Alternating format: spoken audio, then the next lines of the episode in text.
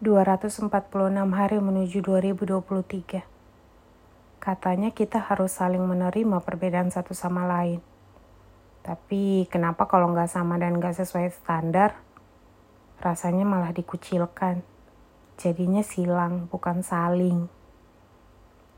Menurutku, mendapatkan teman itu tidak sesulit apa yang kita pikirkan. Selama kita tidak egois dan berani mengambil langkah lebih dulu, maka bisa mendapatkan teman bukan lagi sebuah kemustahilan. Yang sedikit sulit itu menemukan sahabat memang. Sebab sahabat itu bukan tentang siapa yang kamu kenal paling lama, namun tentang siapa yang datang dan tidak pernah meninggalkanmu.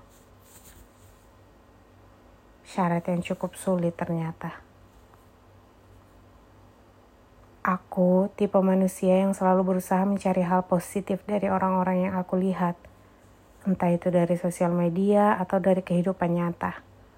Aku nggak pernah pedulikan mau mereka seperti apa, agamanya apa, pendidikannya apa, karakternya seperti apa, pakaiannya, cara bicaranya, atau hal lainnya. Aku hanya selalu berusaha mencari hal baik dalam diri mereka untuk bisa aku lakukan entah pada diri sendiri ataupun dengan orang-orang lain. Aku tipe manusia yang melihat orang lain itu dari bagaimana mereka bisa menghargai orang di sekitarnya bagaimana mereka tidak menyepelekan masalah orang lain, apalagi sampai membandingkan kondisi dia dengan orang tersebut.